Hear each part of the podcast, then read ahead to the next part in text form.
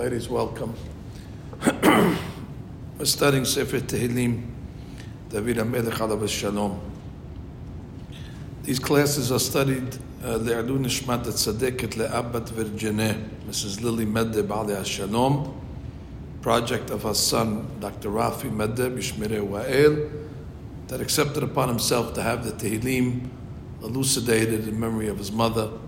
We try to study one chapter uh, at a time for the elevation of our soul. Today we're learning chapter 58, Nun Het. the chapter begins, Lam Nasayah Al Tashchet. That's the theme of the chapter. David HaMelech wrote it for the Menatzeyah. The Menatzeyah is the conductor. He gave these songs to the conductor, and ultimately they would sing them in the Bet HaMikdash.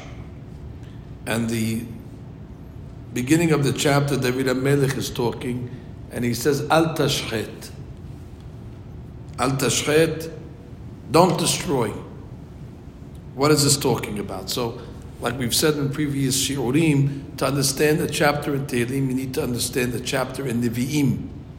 A lot of these chapters are based on things that happen in David HaMelech's life. So, in order to understand this chapter, we uh, go to the book of Shemuel Aleph, and we have to go to Perek Vav. If you read that chapter, you'll see that Shaul HaMelech Alav Shalom was taking his troops with him, 3,000 to be exact, and they were uh, they were traveling. They were in a midbar called Midbar Zif, the Zif Midbar and they got to a certain valley called Givat HaHachila. It's on the Yeshimon plains. And David, who was running away from Shaul, because Shaul, as we learned from time to time, had these bouts of depression, and as a result, felt that David was an enemy of his, and therefore David was running away from Shaul, but he sent spies, David, to go see where Shaul is hiding. And the Pasuk says that they actually found the area where Shaul and his men, his general Avner ben Ner, was sleeping. Shaul was in the middle and he was surrounded by all layers of security. And the Pasuk says, uh, David asked, Does anybody want to go into the area where Shaul is with him. It's in the middle of the night. Of course, it's scary.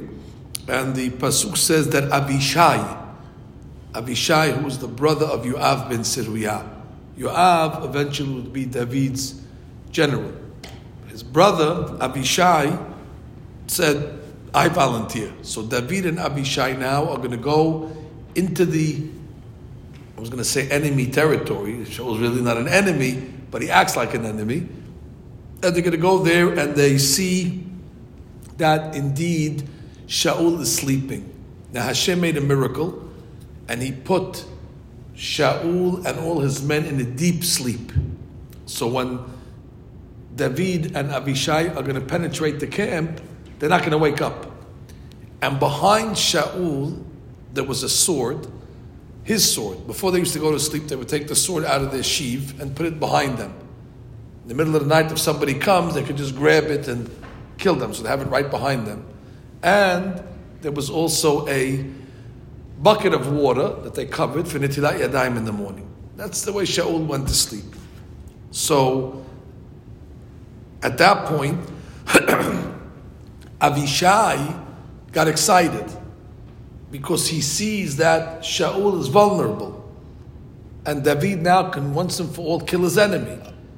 And if Shaul, if David kills Shaul, there's nothing wrong because Shaul is a rodef. Rodef means if somebody's chasing you, the halakha says, Habal lehorgecha. If somebody's coming to chase you, you have every right to defend yourself. And Shaul had every intention to kill David. So at this point, when Abishai sees Shaul just lying there sleeping, Abishai says to David, Good news, Sagar Elohim hayom et oibecha biyadecha. God has delivered your enemy right into your hands. Akenuna behanit. Let me take my sword and all I need is one shot. If somebody knows how to use the sword, he doesn't need to stab a few times. He's able to take one shot and kill him. So Abishai says, "Akenu na ba'aris." I will take my sword and it'll reach the ground. I mean, it'll, it'll go right through Shaul, and I'll kill him. I don't have to. I don't have to stab him twice. And this is now the theme of our chapter. Vayomer David el Avishai. David tells Avishai, listen to the words closely, Al tashchitehu. Uh, Al tashchitehu. He tells him, don't do it. Don't destroy him. Hence the beginning of our chapter. Lam This song was written at the time that David told Avishai, Al tashchit. Don't do it. Don't kill Shaul. Now, why? Why not kill him?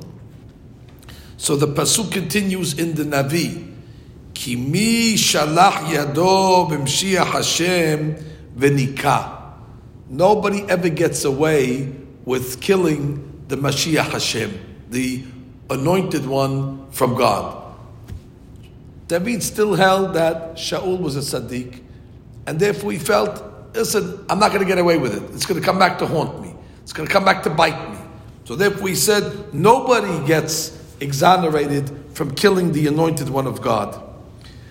So, what ended up happening? He tells Abishai, instead, take his sword and take his nitilat yadayim water as proof that they were there. So he takes the uh, equipment and they sneak out. And imagine that nobody woke up in the interim, and now they go back to their to their camp. ויקח דוד את החנית ואת ספחת המים, and he takes the flask of water מראשתי שאול, וילכו להם. And they went on their merry ways, we say. ואין רואה, ואין יודע, ואין מקיץ. Nobody saw them, nobody heard them, nobody woke up. כי כולם ישנים. They all were sleeping. Hashem nafna. God put a deep slumber on the uh, on the camp of Shaul. Now, when David got to the other side, he now is going to be on top of the mountain. And now the pasuk says there was a big distance between the two camps. Vayikra David el ha'am. David starts to scream in a loud voice on top of the mountain. El Avner ben Ner. He's calling Avner ben Ner, who is the general of Shaul, and he says, uh, uh, he says, um, Hello, ta'ane Abner. Abner, answer me. Screaming. Vayan Abner. Vayomar. So Abner hears some guy calling him. Hey, answer me, I say.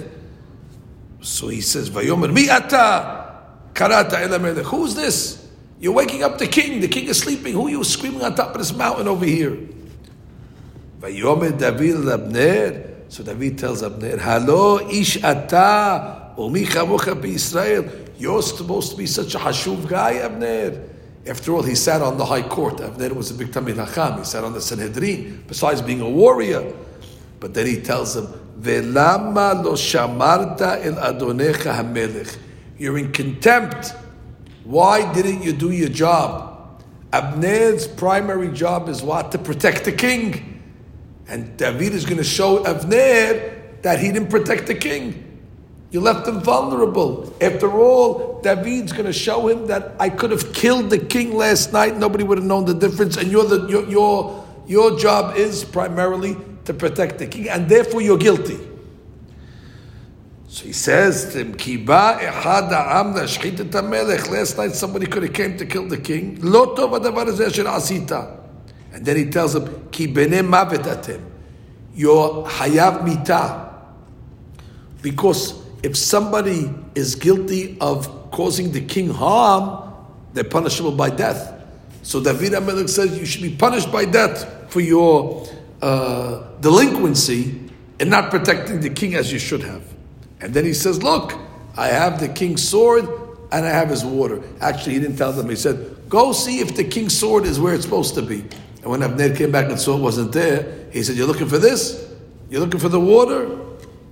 And all of a sudden, Shaul uh, woke up, and all of a sudden it says in the pasuk, "Hakolecha ze beni David." This is amazing. He says, Is that you? Is that your voice, my son David? All of a sudden he calls him my son. I don't want to say uh,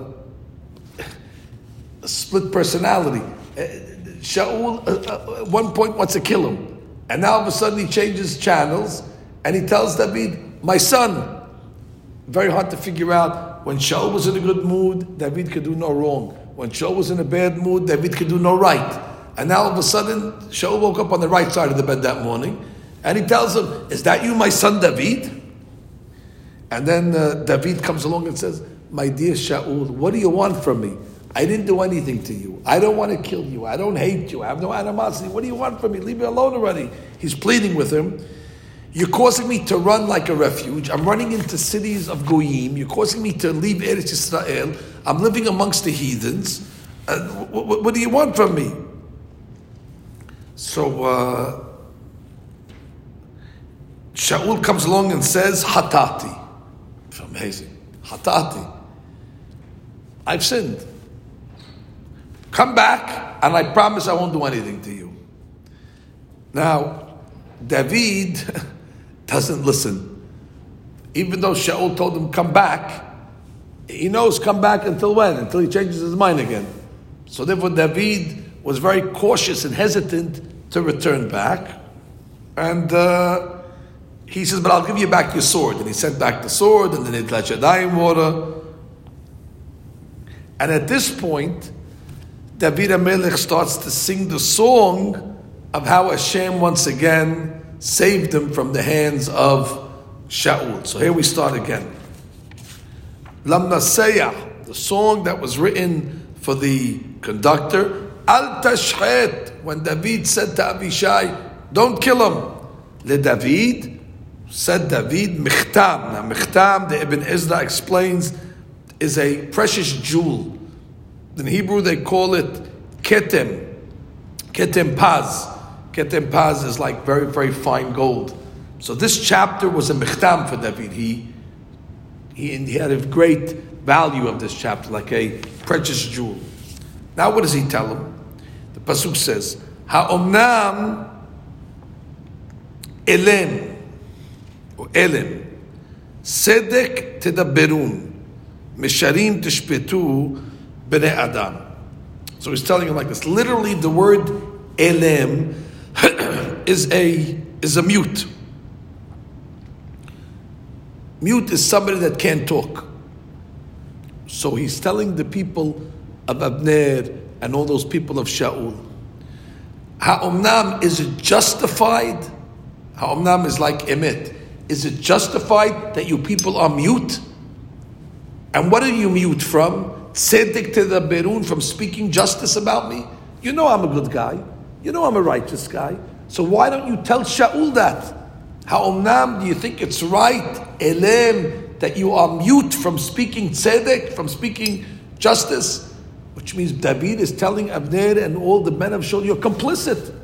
Because Shaul is being influenced by your Lashon Hara that you speak about me. And as a result, he hates me. Is that justified? That when something is wrong and people keep quiet, when somebody sees an injustice, is it proper for him to keep quiet and not say anything? How Ha'omnam, is it justified? Elem, to be silent like a mute. Tzedek tedabirun, when instead you should speak. Tzedek, righteousness. Mesharim tishpetu bene adam, where you should judge a person in the right way.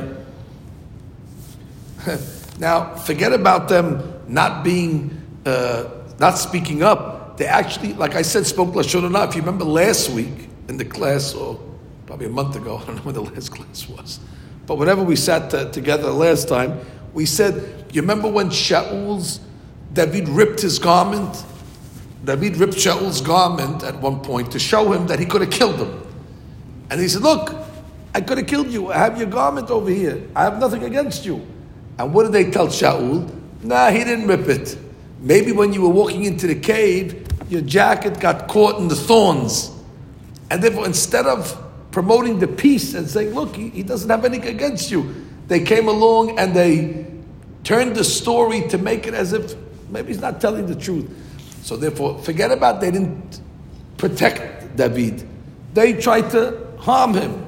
This is all about the Lashon Hara. Now this pasuk over here, Hakam Baruch Alav Shalom used to always explain this pasuk to us based on the Gemara.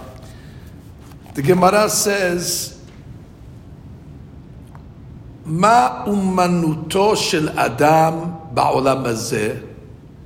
What is a person's umanut? What is the trade that a person should adopt for himself in this world? Everybody should have a trade. So what should he do? So the Gemara says, Ya'aseh atzmo ke'ilim. Make yourself like a mute, even though you're not a mute. That means to be silent. Don't talk so much. And Chabaruch would say, you see from this Gemara that being silent is a trade. A trade is something that takes skill. I would always, th- I always thought, I thought for a long time, that speaking is a skill. And the rabbi would say, anybody could speak. Put two words together, make a sentence. Even a two-year-old could do that. But the skill of life is to be silent, to control the word. And therefore the Gemara says, what is the umanut that a person should adopt in this world? Ya'aseh atzmo elim. So again, read the pasuk again, ladies. Ha'omnam. Omnam is now, according to the Gemara, from the word umanut. Ha'omnam, the umanut, the skill that a person should adopt. Elim. Be quiet. Don't talk so much. You don't have to always react. You don't have to have, have a word. Or you don't always have to. You don't, you don't always have to have the last word. You don't always have the first word. Elim. Have to say anything.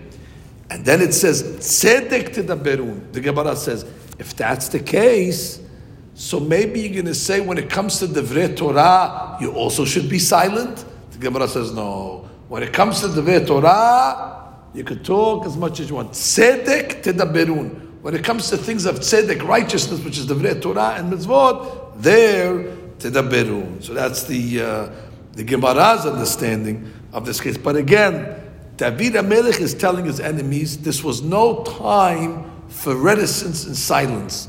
This was not a time to show your skill of being silent, especially when you have something justifiable to say, you're supposed to say it. Instead of keeping quiet, but worse, not only did you keep quiet, but you actually stirred the, the coals by instigating.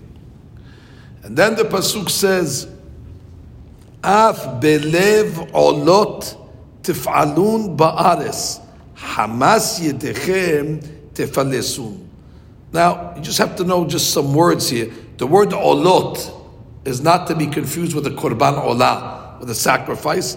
Rashi says, that the word olot can be read like avlot. Avla is an injustice. Af beleb olot tif'alun. You have uh, in your hearts, you are uh, mustering and plotting and scheming all sorts of uh, machinations uh, against me. Af belev in your hearts, olot tif'alun, ba'aris, and as a result, those bad ideas will come down to the aris. Hamas yedechem tefalesun.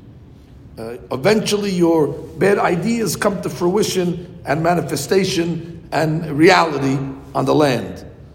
Hamas yidechem, the evil of your hands, tefalesun, become uh, uh, weighted down uh, in the uh, in the scheme of of these uh, of these plans over here. Now, the Gemara even says amazing things. There was questionable.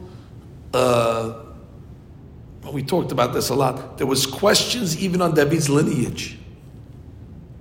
They questioned him even if he was able to marry into the congregation because of his uh, descendancy from Ruth. Ruth was a Moabiyah woman.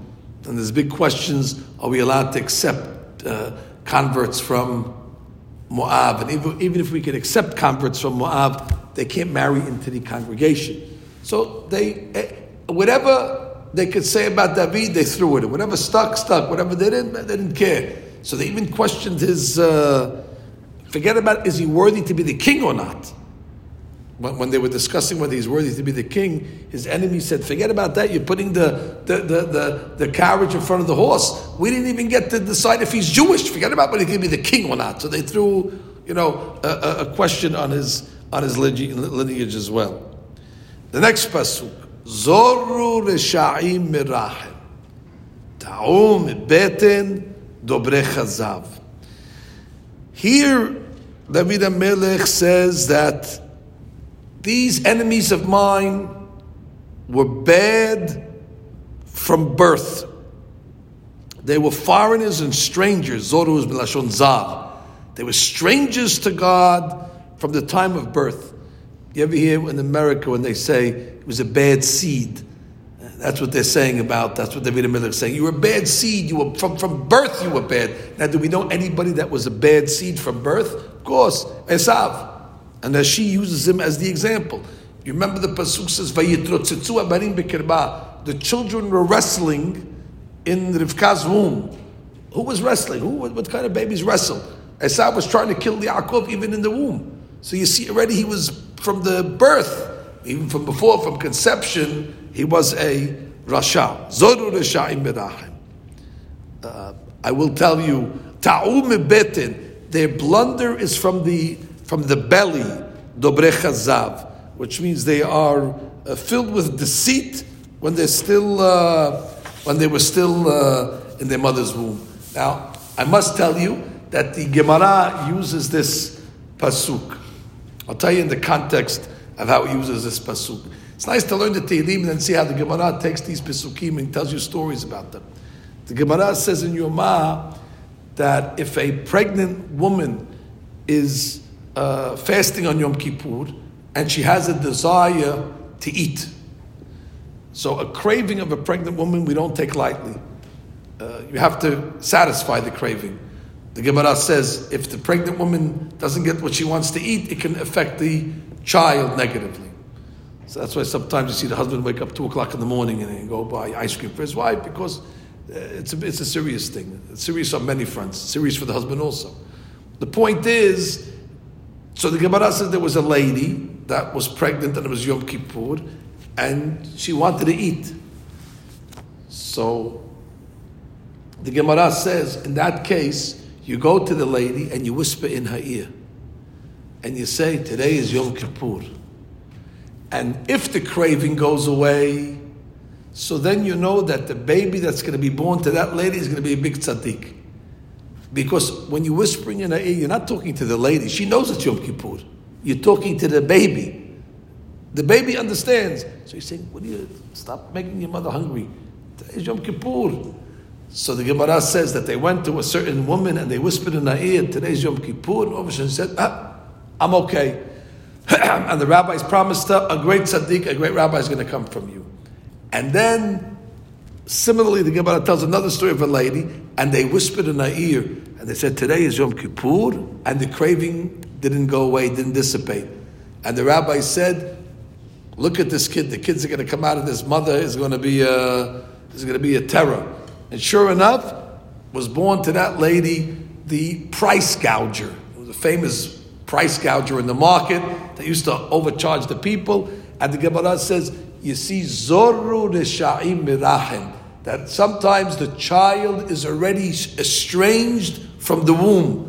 They knew that this child already from the womb, from already that Yom Kippur episode was going to be uh, was going to be a, uh, a troublemaker. Anyway, what David is saying to his enemies here is saying you were bad from the birth, you were bad from the womb. Hamat lamo kidmut hamat nahash kimofeten heresh Yatem ozno.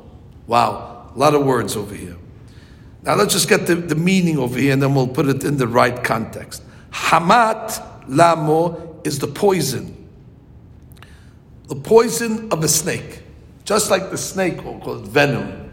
So hamat lamo, their venom that comes out of their mouth, kidmut hamat nahash, is similar to the venom that comes out of a poisonous snake.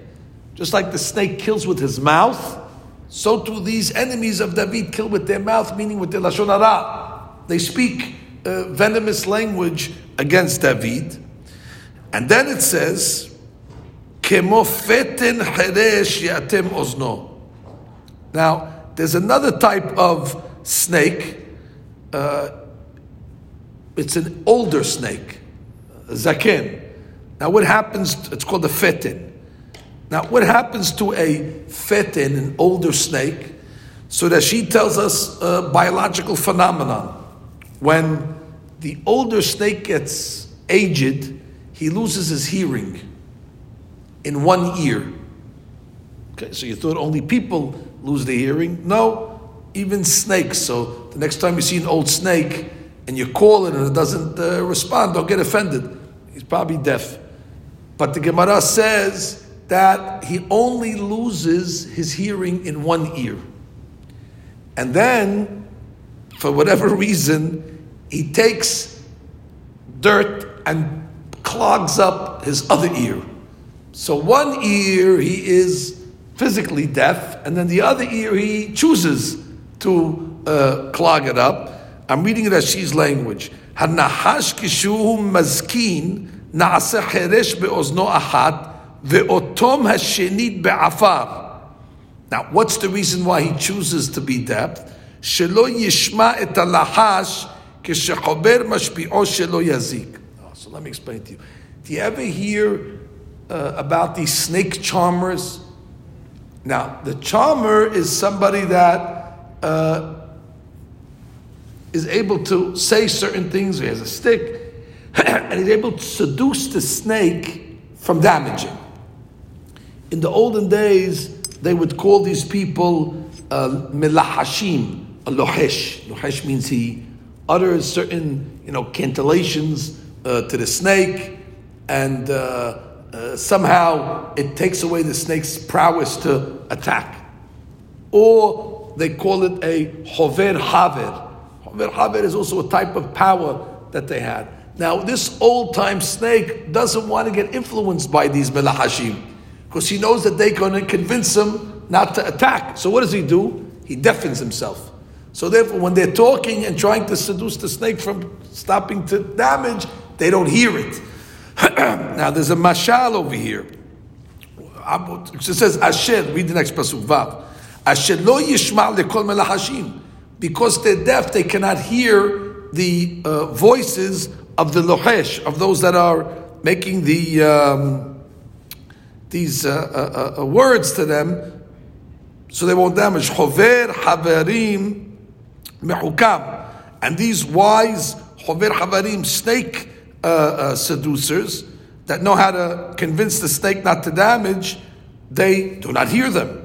Now, why is David HaMelech comparing his enemies to deaf snakes that do not hear the voice of the snake charmer? And then the Mshal is he says, I don't hate Shaul, and I'm not your enemy. However, you don't hear what I'm saying. You make yourself like you're deaf. How many times have I proven to you already that I could have killed Shaul and I didn't? And still you insist on making yourself uh, deaf, although willingly deaf, uh, in order not to hear my claims. So you're like the old snake that makes himself willfully deaf in order not to hear the snake of the the, the, the, claim of the of the charmer. That's the mashal that's going on uh, over here. And now the pasuk says, Elohim. Now he's praying to God. Haros shinemo befimo destroy their teeth, the teeth that are in their mouth. I guess a snake has teeth. And it's with those teeth, the front teeth, he bites his victims. So therefore, if we're comparing the enemies of David to a snake, he says, God Almighty, destroy their teeth in their mouth, malteot kefirim. Now, malteot kefirim is the back teeth of a of a lion. Uh, it seems those are, we call them uh, the grinders. Those are the, the teeth that grind the prey of the lions. So God says, so David says, Malteot kefirim, the grinding teeth of the lions, netotz Hashem, God Almighty, break them. Basically saying, take away their powers. And he's comparing his enemies again to uh, uh, dangerous snakes and lions. Very, very big, great imagination David had in his poetry. The next line it says, "Yima'asu chemomayim yitalechu lamo." My enemies should melt away like water. That water melts, it just dissipates and just uh, flows away. And when the water is, you know, together like an ice cube, it's in one place. But when it starts to melt, it just dissipates and it loses its its, its bondness. And therefore, when the 3,000 men of Shaul were together, so that's power. So David Melech is saying they should flow away like water that melts, and therefore they will dissipate, and therefore they will not have their uh, power. You know, I guess each an individual raindrop is not as powerful as a pool of rain. Therefore, he's saying, let the drops of the water uh, dissipate, and therefore they will not have strength. The next pasuk, uh, end of the pasuk says, "Yidroch chitzav kemo yitmolalu," uh, which is referring to their uh, chitzav. That's their bows and arrows that they're shooting. They should they should melt. They should dissipate and they should be broken. Now, again, the reason why he's using the word mashal to arrows is because uh, David uh, is referring to their mouths that are being used like arrows to speak lashon hara. And we learned last week that uh, uh when a person speaks lashon hara, it's like an arrow. The words go uh, a far distance. Now look at the next pasuk. This is called all the imagination of David. Kemo shabelul. They should be like a shabelul. Anybody know what a shabelul is? So that she calls it a limtza. Okay, now you know what it is? It's a limtza. The Gemara says it's basically a an animal that's blind, that can't see. So what happens? It just keeps on making furrows in the ground, going up and in and out. Maybe it's like a weasel or some type of a burrowing animal. It's called a shabelul. Temes yahaloch. Actually, uh, I have to correct myself. The shabelul is more like a limsum, maybe it's like a snail. And it says that ultimately, as it starts to grow, it just disintegrates. As it comes out of its shell, and it just falls apart. Temes. Temes, as she says, names. When the sun comes out, the Gemara writes in Moed Katan, actually we just learned it on Daf and the Daf Yomi, that uh, this sun comes out and causes this uh, Shabelul to dissipate. Now the next thing is what I told you. Nefel Eshet Bal Hazu uh, Some say my enemy should be like the Eshet, which is a Tinshamet. Tinshamet is a bat. You ever hear the Americans saying blind is a bat? So the bat is blind. The Gemara says good thing because if the bat had eyes and was able to see, it would be the strongest of all the creatures because it gets very fierce. But it's, it's, it's handicapped, just running around. It, can't see anything, and therefore he's punishing them, David, and saying they should be like the blind bat that cannot see in the day. That's what it means. Nefil eshet. Eshet is the bat. Bal hazu shamish that cannot see the sun. Third explanation over here is like a, a, a baby that is miscarried by its mother that never saw the light of day. So nefil, nefil is like nefalim, a miscarriage baby. Nefil eshet, a miscarried baby from a lady. Bal hazu shamish, which basically they should remain in darkness. They should not be able to see their way clear to hurt me. בטרם יבינו סירותיכם עתד, כמו חי, כמו חרון יסערנו. Now, over here, he talks about two types of thorn bushes uh, sirotechem and atad. Now, what is sira? Sira is a small thorn bush. Atad is a big thorn bush. He says, You enemies are like an atad. You're a big thorn bush. But I pray that the small thorn bushes, which means your children, should not grow up to learn from you, and therefore he curses them, they should not reach maturity. That God should kill the, or get rid of the, uh, uproot, I should say, the small thorn bush before it becomes a uh, maturated one, and therefore the young enemies should be uprooted before they become matured enemies. Now, Yismach Sadiq, the Tzaddik, which is David, was happy or will be happy. You know why he'll be happy? Ki hazana kam, because he sees the revenge in his enemies. Now that doesn't sound too Jewish that we're supposed to revel in the uh, fall of our enemies. I think there's a saying somewhere that says, "Bin tismach." We're not supposed to rejoice in the fall of our enemies, but here David says, and when that happens, and when our enemies are uh, subjugated, yismach sadiq. The sadiq will be happy. Ki hazana kam. He goes even further. Yirhatz bedam harasha, and he will bathe in the blood of the rasha. Now, don't take these things literally. David HaMelech will never bathe in anybody's blood, but that was an old custom in war. When you were victorious, they would go to the uh, enemy's camp and they would wallow in the blood. That's a sign of being victorious. Now, the question, of course, is was David really saying that he is going to revel when he sees the revenge uh, of his enemies? So you must know when the tzaddik sees the revenge of his enemies, he's not happy because of anything personal. It's not something that's to be taken on a personal matter level. Why is the tzaddik happy? Because of the kiddush Hashem that ensues. What's the kiddush Hashem? That when people see the tzaddik being punished by the rasha, and they see that the wicked are prospering and the tzaddik is the good guy is suffering. So what do the people say? Where's the good God? How does Hashem let, let, let, them get away with this? Oh, must be there's no justice. It must be God doesn't know. And they start to talk has shalom bad things. But when revenge comes and the tzaddik is victorious over the rasha, what do the people say? Ah, there's a good God in the world.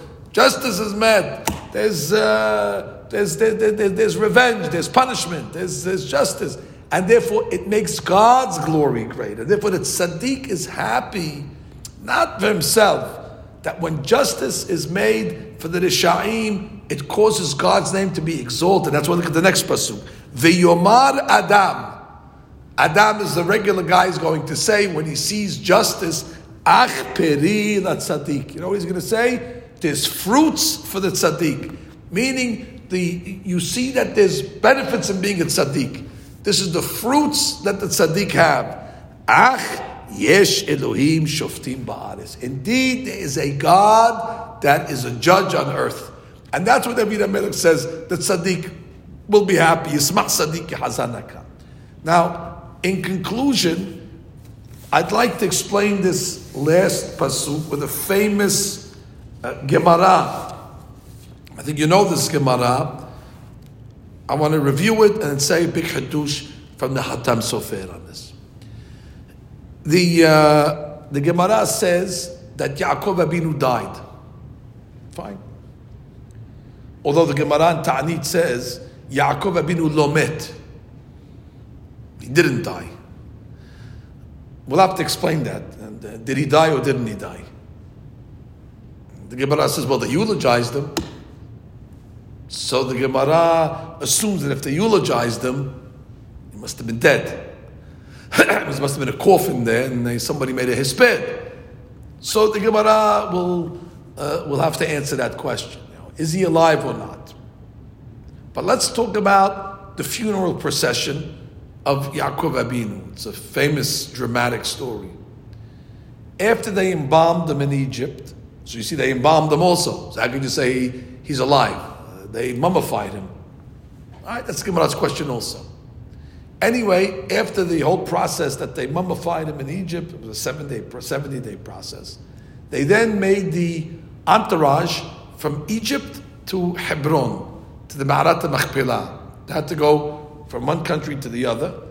Okay, probably had to take COVID tests in between. But nonetheless, they had to take Yaakov Abinu's body and they had to inter him in the grave of the fathers, the Ma'arat HaMachpelah.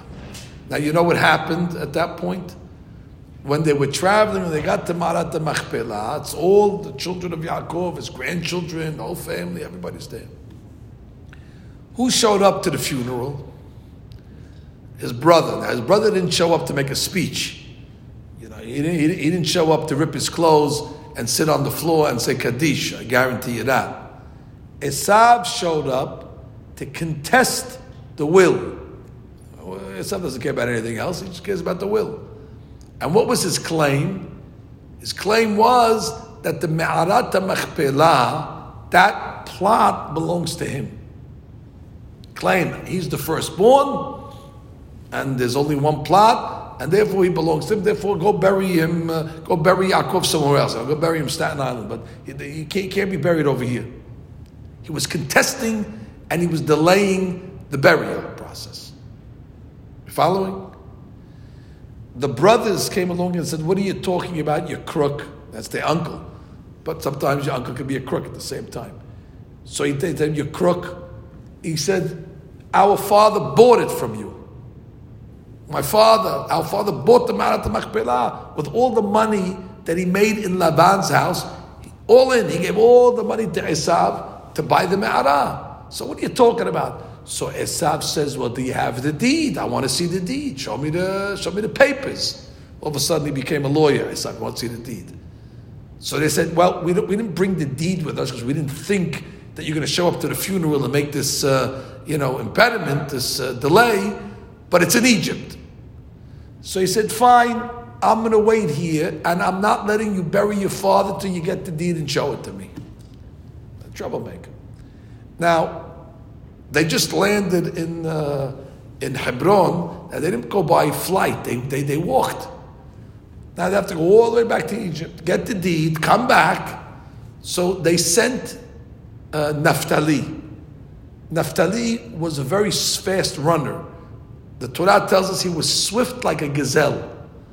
So all of a sudden, Naphtali starts to put on his, uh, his uh, pro keds, he puts on his sneakers, and now he's going to start running back to Egypt in order to get the deed.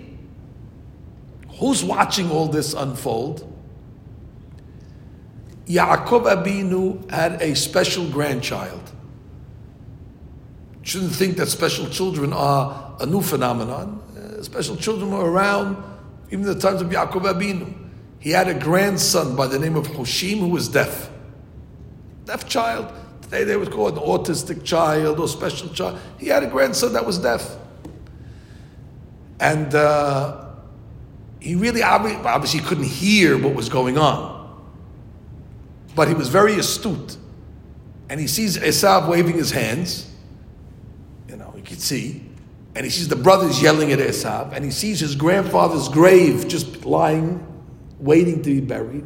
And obviously he sees uh, uh, uh, Naphtali filling his water bottle to get ready to run back to, to Egypt. What's going on over here? So he put two and two together, and he said, This guy over here is delaying my grandfather's uh, funeral. So, in an act of great bravery and courage, Hushim picked up a club or a, a sword, and in one swoop, he went across like this, like a samurai, whoom, and he decapitated Esav's head. And everybody lived happily ever after. Esav's head fell off, and they told Naphtali, hey, forget about it, come back, you don't got to get the deed. There's no, no, no need for the deed. This guy's dead. And then they buried uh, Yaakov. And the, the Gemara says this in Sotah on page uh, 13. And the Gemara at this point quotes a pasuk from our chapter. Unbelievable. What does it say?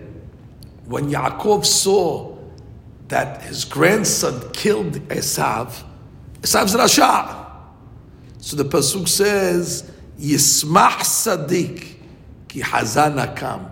It says that Sadiq uh, will rejoice because he saw revenge. The Gemara says, for a short moment, Yaakov opened his eyes. You ever go to a funeral where the deceased opens his eyes? Well, in those days, these things happen.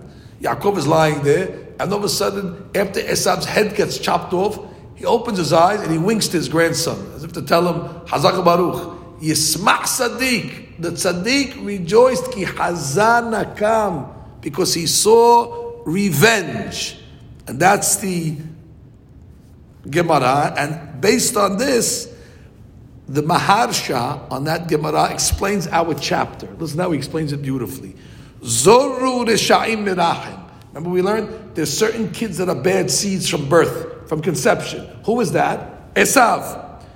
We know already from beginning, from day one, he was trying to wrestle his way out to go to the houses of Avodah Zarah. Daber kazab. He was a liar and he was filled with deceit. And what was the deceit that he had, like the Pasuk says? That he claimed along and said, I never sold my share to Yaakov. So he was a dober kazav. Pasuk said dober kazav. He spoke lies. When did he speak lies? At the funeral. Hamatlamo kidmut hamash nahash. He is deceptive like the snake of, that was in the times of Adam Arishon. And what? He came with his anger in order to delay the burial. Because he comes from the negative strengths of the Nahash. Nahash Kadmon, which is the Yetzirah. The Amar, and what does the Pasuk say? Cheresh ya'atem ozno. Remember we said, we talked about in this chapter about the deaf snake? Who was the deaf snake based on this? Hoshim. Came the deaf snake, the one that cannot hear, the one that was Cheresh. He wasn't able to hear the snake charmer. Who's the snake charmer? Esav. Esav's trying to seduce the brothers. No, it's mine. You don't know. He didn't sell it. He didn't hear the snake charmer because he was deaf. And therefore, instead of him getting seduced, what did he do? He figured out exactly. Wait, why are they sending Naphtali back? He was a hacham. Why are the brothers sending back Naphtali back to Egypt? He says, ah, must be because this guy Esav is holding the, uh, and therefore haras shinemo break their teeth. Whose teeth? The teeth of Esav. When he took the club and he clubbed his head off over there, it says in the Gemara his eyeballs fell out. Good for him. I don't want to get too graphic, but it says his eyeballs fell out. Like it says in the Pasuk, Nafal Eshet Bal Hazu. Like we learned about those, the bat that can't see, they go blind. Esav went, went, went blind. And then it says, Yaakov opened his eyes, and that's why the Pasuk says, Yismach Sadiq. Yismach Sadiq the tzaddik will rejoice. It says actually Yaakov was laughing when he saw Yismach tzaddik. Now that's the Gemara, but I saw beautiful Hatam Sofer over here. He says the Gemara only tells us the beginning of the pasuk. Yismach tzaddik, Yaakov will rejoice because he saw the uh, revenge. When he sees the blood of the Rasha Esav on the floor, he was happy. The Yomar, now this is the part of the Hatam Sofer. The Yomar Adam. Adam is Yaakov Abinu, who was the Gilgul of Adam Rishon. Ach Piri Tzaddik. He says, Behold, the Tzaddik has fruit. What does it mean? Behold, the Tzaddik has fruit. Unbelievable Hatam Sofer. he says like this.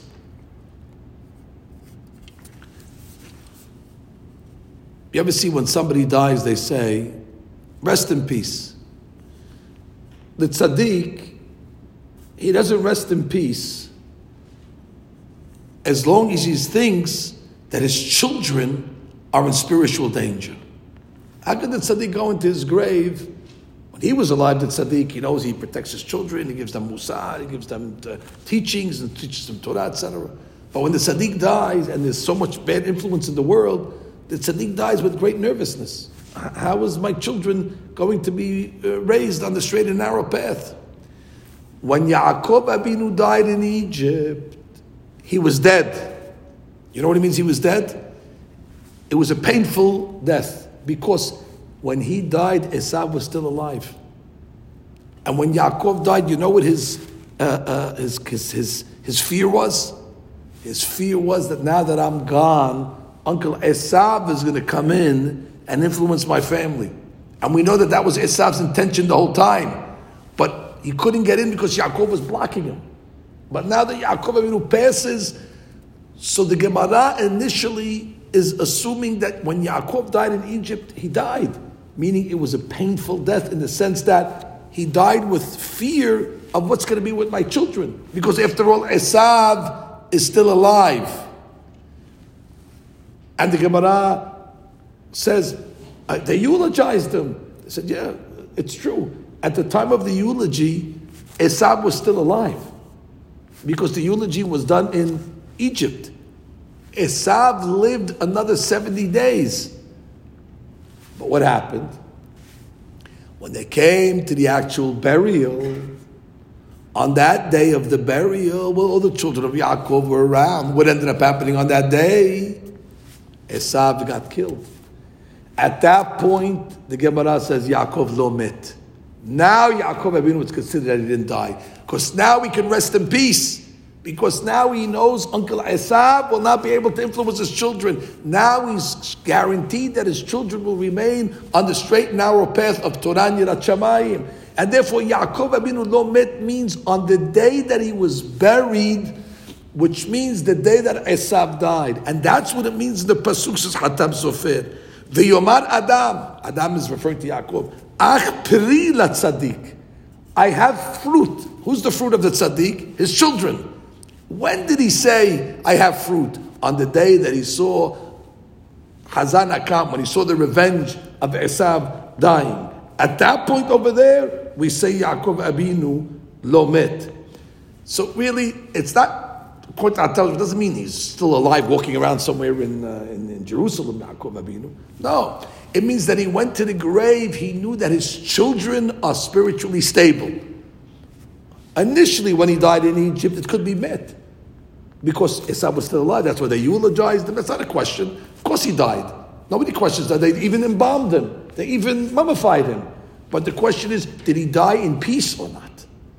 So when you say that Sadiq dies in peace, it means lomet. He didn't die.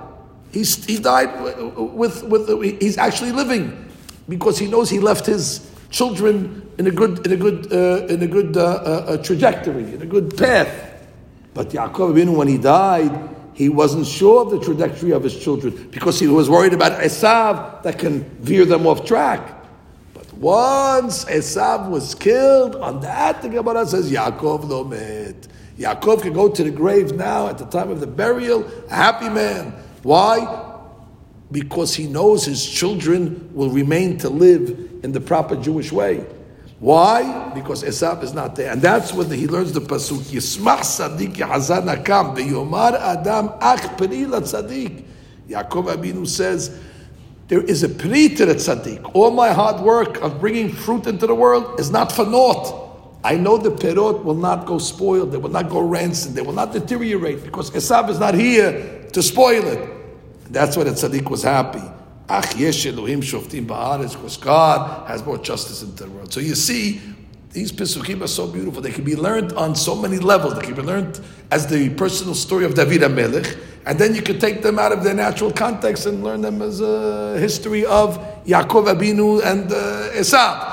Nonetheless, David HaMelech, when he wrote these chapters, he had all these kavanot uh, in mind. And we end at a very, very good moment because we talk about that Sadiq sees revenge. And we couldn't have read it on a better day. Today is Rosh Chodesh Adar. I wish all our members a Chodesh Tov, albeit it's Adar Rishon. Normally, in a regular year, it would be two weeks away from Purim. Probably no ladies would be showing up to the class today. But being that it's a leap year, so we have uh, Purim actually six weeks out And I won't tell you what Pesach means is 10 weeks away. But the point is that the Gemara says that there was a great Sadiq that also saw the revenge of his enemy. And who's the Tzaddik? Mordechai Tzaddik. And who's the enemy that he saw fall? Haman Rasha. Yismach Sadiq ze Mordechai ki Hazan Akam ze Haman. And as we know, uh, as a result, it says, "Lahudi ma'ita orav v'simcha v'zasom mikar." And it says, "Mishenichnas adar marbim v'simcha."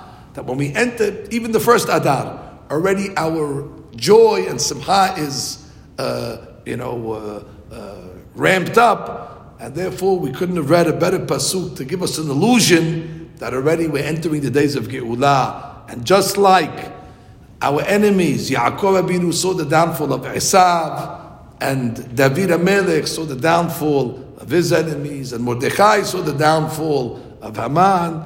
Azat Hashem, there's still a few enemies left that we have to wait for their downfall. But this uh, chapter, and mainly the fact that we studied it today, should be a good omen for us that Azat Hashem, the ultimate nekama, like we say, El nekamot Hashem, the ultimate revenge to our arch enemies will be seen in our days, and the pasuk will be fulfilled on us. There'll be light and joy, as the pasuk says, "Lehudim ayta bikad." Amen.